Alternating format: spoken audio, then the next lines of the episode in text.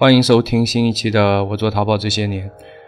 非常不好意思，本来打算更新快一点，然后，呃，不凑巧，那天想更新来着，这个话筒坏了，所以又到淘宝上去买了一个，买了一个呢，然后又运气不好，那快递特别慢，一等等了好多天，不然的话是可能再提前个五六天前，有可能就把它更新掉了。因为上一期节目我讲了一半嘛，所以我也怕就是有些听众听了一半，然后后面是觉得你是故意吊我们胃口还是怎么样？那么我想就快点跟掉，结果还是呃天公不作美吧，把这个速度给踏下来落下来了。废话不多说了，马上进正题吧。呃，因为时间隔得比较久了，如果之前有听过，然后也不太不太记得的话，最好把上一集再听一遍。先要说的一点就是说，我们上一期说过，就是黑收，黑黑收实际在我看来，其实就是一种刷单的模式，就是刷一个标签的这种模式。那么在说这个之前呢，我们今天肯定要先去说一下标签。那么其实标签有很多种解读啊，没有一个人能说的特别的清楚，只只是说突然一夜之间，嗯，有了这个概念标签，然后呢。呃，张三说标签，李四说标签，但是也没有一个很官方的解读说到底什么是标签。嗯，我觉得就是说对这个标签的理解，我个人觉得，除了是在淘宝写这一块代码的程序员团队之外，对吧？哪怕是马云，我觉得他也就只能说一个概念。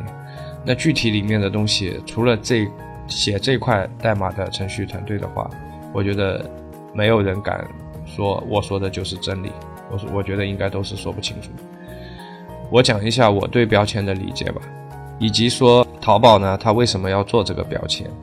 有一种说法说是标签代表了一类人，这句话呢非常对，但是说了跟没说一样。你就好比说有人跟你讲明天要么下雨，要么不下雨，是吧？这个罗永浩以前段子里讲过的，这是对的，但是呢跟没说一样。我个人认为啊，标签有点像早期 blog 里面的那个 tag，我我感觉是应该从那个上面演化过来的，就是每个人他可能他会有很多很多的呃条一样的就贴在身上，你的一些行为会转化成为你的一些小纸条贴在身上，像一篇博文的话，呃，比方说一个写电子产品的博文，它就会有很多很多的小纸条在下面。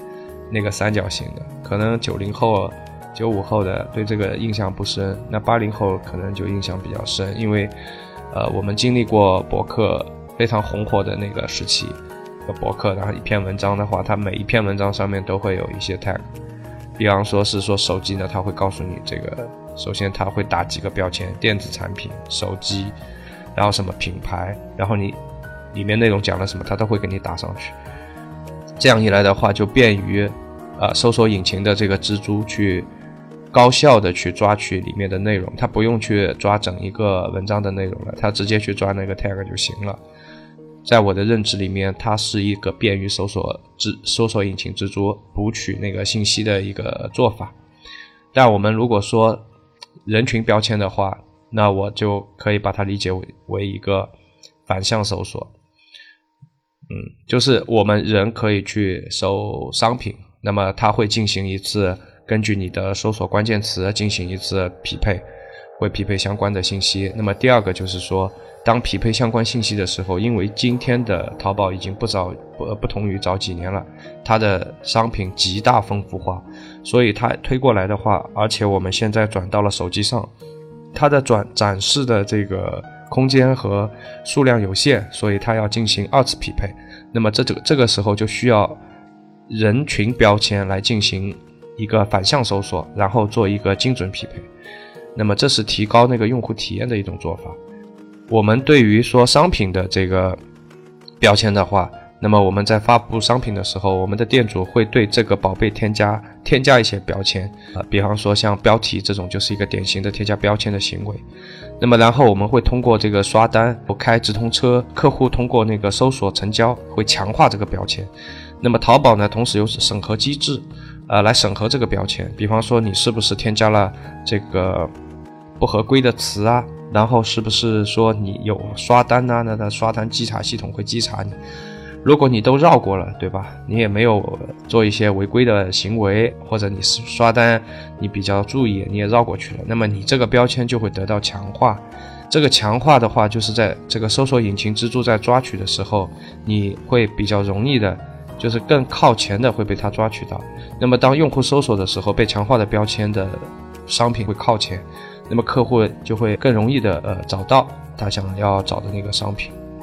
呃，但是淘宝呢并不满意啊，他希望那个用户能更快、更方便的找到他们要想要找的产品，怎么办呢？呃，人群标签就闪亮登场了。那么打那以后，那不仅仅是商品有了标签，人也有了标签，所以从以前的这个单向匹配，现在做到了双向匹配，就会更精准，那么用户体验也会更高，呃，更好，我们的这个搜索的这个效率也会更高。那么人群标签。怎么做？我觉得我们有就只能去猜。那我猜就是有一种可能，就是说，那个机器啊，先要去探索人的这个行为共性，这里面会涉及到一些人的消费心理学呀，会涉及到这些东西的。这个程序它要去总结归纳这些人的行为消费共性。打个比方，遇到一个喜欢的产品，我们会有什么样的反应？想象一下的话，对。我们会去花更多的时间做浏览、做停留，还不过瘾呢，会做收藏加购。呃，最认同的做法，那肯定就是呃付钱下单咯。另外，我们还要考虑一个问题，就是说用户在做匹配的时候，呃有没有边际扩展，对吧？我觉得有，那肯定是有的。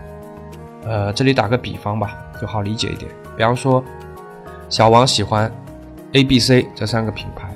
那么小张喜欢呢 B、C、D 这三个品牌，那么小王和小张他们同时喜欢的是 B 和 C 这两个品牌。A 品牌是小王个人喜欢的，D 品牌是小张个人喜欢的。但是有很大的概率，那个小张也有可能会喜欢 A 品牌，小王也有可能会喜欢 D 品牌。这个就关系到一个边际扩展。现在外面很多人说。哎，你去刷你自己单的时候啊，哎，你做一下你的竞品的一个收藏加购的原因。另外一个呢，呃，有些人会去想收藏加购的时候啊，那我做什么样的价格的会竞品会比较好？我这里提一点啊，就是最重要的一点，就是你，我个人建议说，你不要去做那个价格比你还要低的，因为价格有啊有一个子集效应的，就是说，比方说。一个喜欢一百块钱东西的人，他可能也会去选择五十和二十五的，但是一个长期选择二十五这个价格标签的人，他往上探这个可能性就会比较小。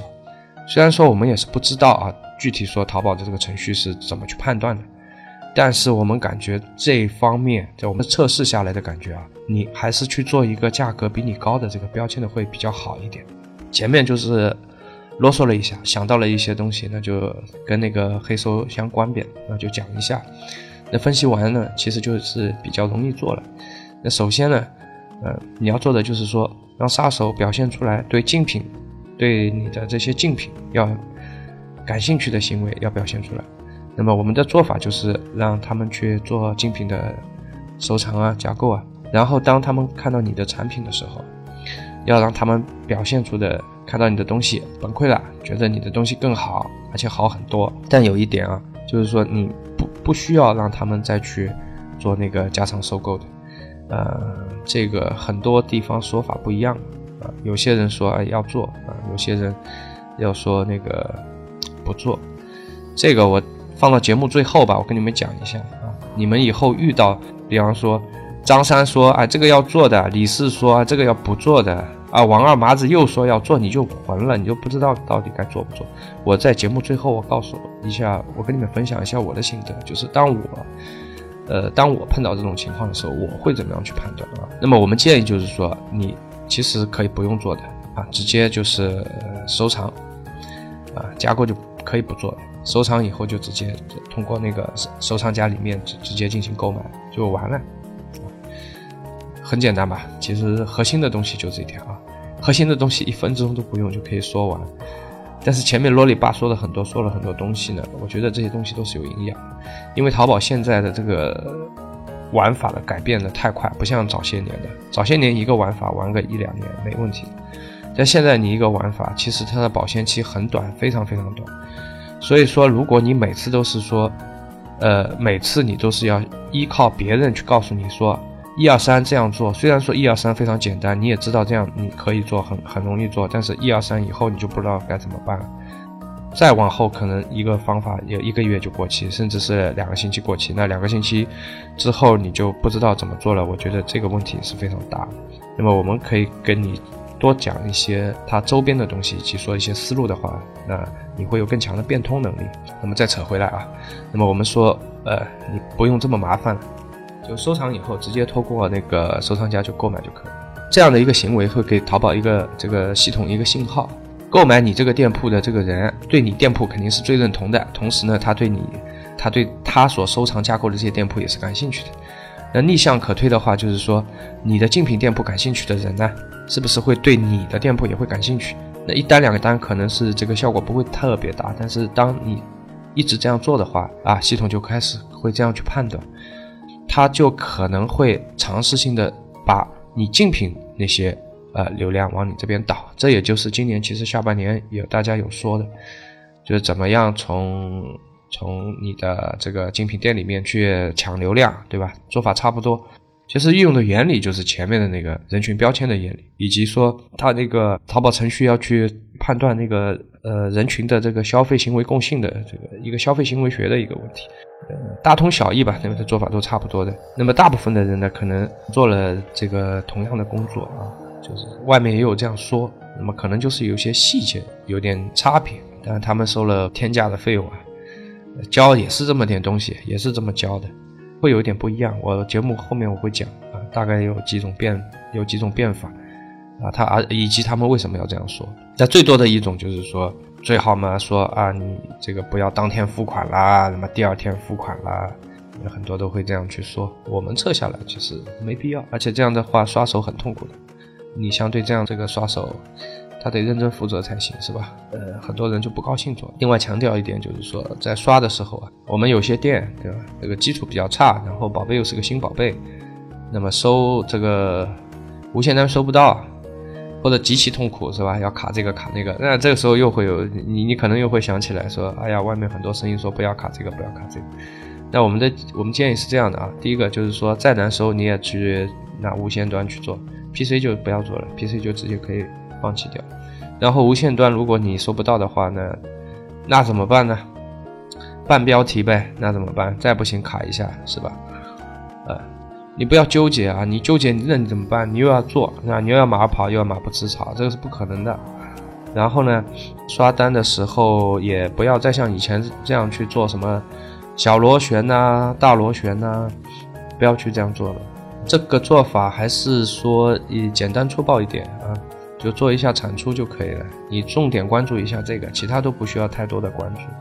这里重点还要讲一个是说，呃，我们以前做刷单的话，呃，就是一个正常的价格，然后做一些什么七天螺旋等等这种优劣点讲一下啊。优劣点是说效果还是有的，但是呢会有一个问题啊，一个呢是忽略了标签的这个。属性，这个是淘宝，啊，最近刚刚开始拉起来的一块东西。那么第二个来讲的话，风险很高，对吧？稽查系统不断的在花钱升级，所以越来越聪明，而且随着大数据的积累，他们的判断会越来越精准。虽然说误判也有，但是你会发现这条路越走越窄，实际最后是走不下去的。那这个刷标签的做法呢？这里我要分两部分讲，就是说在去年的时候。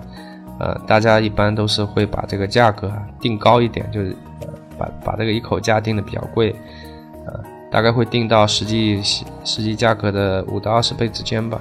那很多人会做一个十到十五倍，呃，你也可以看一下你的行业销量前十的这个价格，他们大概是就你的精品的价格，他们大概是怎么样一个情况，可以做一个参考。那么如果你看到有些人的价格有点异常的话，那么你可以看一下他的价格啊。说明他正在做这个事情，然后呢，用做标签的方式去做一个递增的这个产出，啊，就我前面说的那个做标签的方式，就是把竞品的这个店收藏架构，然后这样去做一个产出，刚开始的时候，呃，不用太纠结，就是 PC 就不要做了，直接做无线。无线收不到的话，也不用太纠结，太纠结的，就半标题卡一下，把它搜出来就可以。这个方法啊，去年非常好用，好用到什么地步呢？你看我现在好像说了这个那个，其实我已经说的很好了，已经说的很松了，啊，也有有有些真的很夸张的，他们说的很变态的，就是时间节点呐。对吧？刷多少个单啊，都给都告诉你，就感觉好像很精准一样。他他经过精细计算一样，其实不用的，真的不用，很粗暴，就随便刷，随便刷，就这样，把价格定高一点，然后随便刷，然后就来销量，呃，来然后就来流量了，就是这样的，而且流量还不小，随便搞。然后现在呢，一定要注意了，这是本期节目重点的重点。现在你再这么干，风险非常大。这里我一定要重点说一下，风险非常的大。你想清楚，那么如果你是一些重点类目的话，严打范围里面的，那你自己想清楚。其实这个，嗯，还有存活的几率的有，但是风险已经不小了。那么我们现在有一些变通的做法，比方说这个价格不要这么变态，对吧？但如果你价格不这么变态的话，你要做高产出的话，那你的这个刷单量就会比较大。一旦你的刷单量超过了你的这个正常成交额的这个百分之五十的话，实际上你的风险就开始递增了。一样的，就是说，如果你你绕开了那个价格的问题的话，你回头又会绕到一个刷单的问题上，所以还是绕不开。等于是在两方面稀释，一方面是从价格方面去稀释，另外一个从时间方面去稀释。我们也会把时间稍微放的长一点。之前的话，三四天就有效果，有些是两三天就有效果了，非常快，短平快嘛。这个做法之所以说是非常非常暴力的原因，就是。短平快，在后面如果说你说，哎呀，反正我也就胆大嘛，我胆大心细，我试一下可以的。一旦你试成功以后，后面是会有很多流量要进来的，这个时候你也要保证住你的这个产出以及说你的转化，这个一定程度上也要保证的。虽然说我们前面讲过的，就是说这个转化不是特别重要。但是这种维度像就像那种全店动销的维度是一样的，你不能说它特别的重要，对吧？但是它还是有这样的一个权重在。那么你能照顾一下，最好是照顾住。我只是说大家注意一点，第一个，现在这个风险非常大了。当然风险大了以后，大家又出了很多变招啊。这个要说的话又是一期节目。那么我建议就是说，一旦这个风险大了以后，你去这样去思考这个问题，第一个就是说做的人在影响了淘宝的正常的这个经营的这个风气了，所以他肯定是要去做一个判断，以后进对你进行一一定的打压。那么你要进行一些变通，如果你又跟着大家变得一样的话，那你就是那个被抓的人。那你要变得跟大家稍微有点不一样。所以说，知道原理之后，你去做一些变化是可以的，对吧？你可以去接受。这样做效果比以前打点折扣，比方说以前这样做的话，差不多两三天以后四千单品四千的流量还是有的。那么我说我打个折扣，一千两千你能不能接受？如果你能接受，你也去可以去这样去做，就像黑车一样的，黑车刚开始的效果就非常暴力，非常好，后来会越来越难做，越来越难做。刚开始做黑收的时候是非常爽的，效果非常好，或者后面你的这个成本也在增加。然后刚开始的时候，大家就是车轮着做，那后面你也就有点做不动，所以成本也在提高。所以说现在这个做法也是一样的，成本也在提高。我只是说我去分享这么一个东西而已，我也没有说分享的特别的细。我本来是就是这么觉得，就是分享的细是没有意义的。比方说有些人会告诉你啊，第一天要刷多少单，然后呢，你这个客单价呢，哎，你要干他一个四千或者是。两千或者五千都有啊，各种说法。我觉得这个数这个金额就不要报了，对吗？报出来有什么意义呢？难道大家都去标一个两两千两千一百九十九，应该这样吗？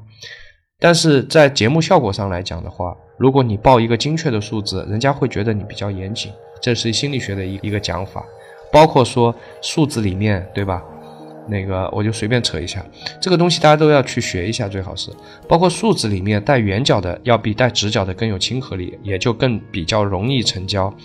比方带圆角的像六啊八呀这种数字的，直角的像七呀是吧？然后一呀对吧？这个末尾数是这样的，啊，这个就比较是容易让人接受，会你内心比较舒服。但是话换回来说的话，如果你跟人家扯淡，对吧？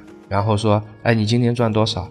如果你去报一个奇数和一个偶数的话，奇数更能让人信服，就是奇数，人家觉得真实度更高。嗯，这个很奇怪，也不知道为什么。那我也没做过相关测试，我也从这个书上看到。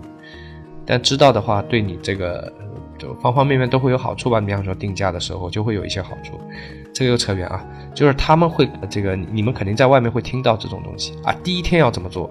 第二天要怎么做？第五天要怎么做？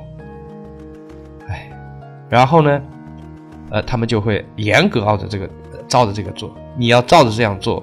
我只能跟你这样说，你如果你就是那那么一个人，就是人家告诉你说第一天怎么做，第二天怎么做，你就照着他第一天怎么做，第二天怎么做。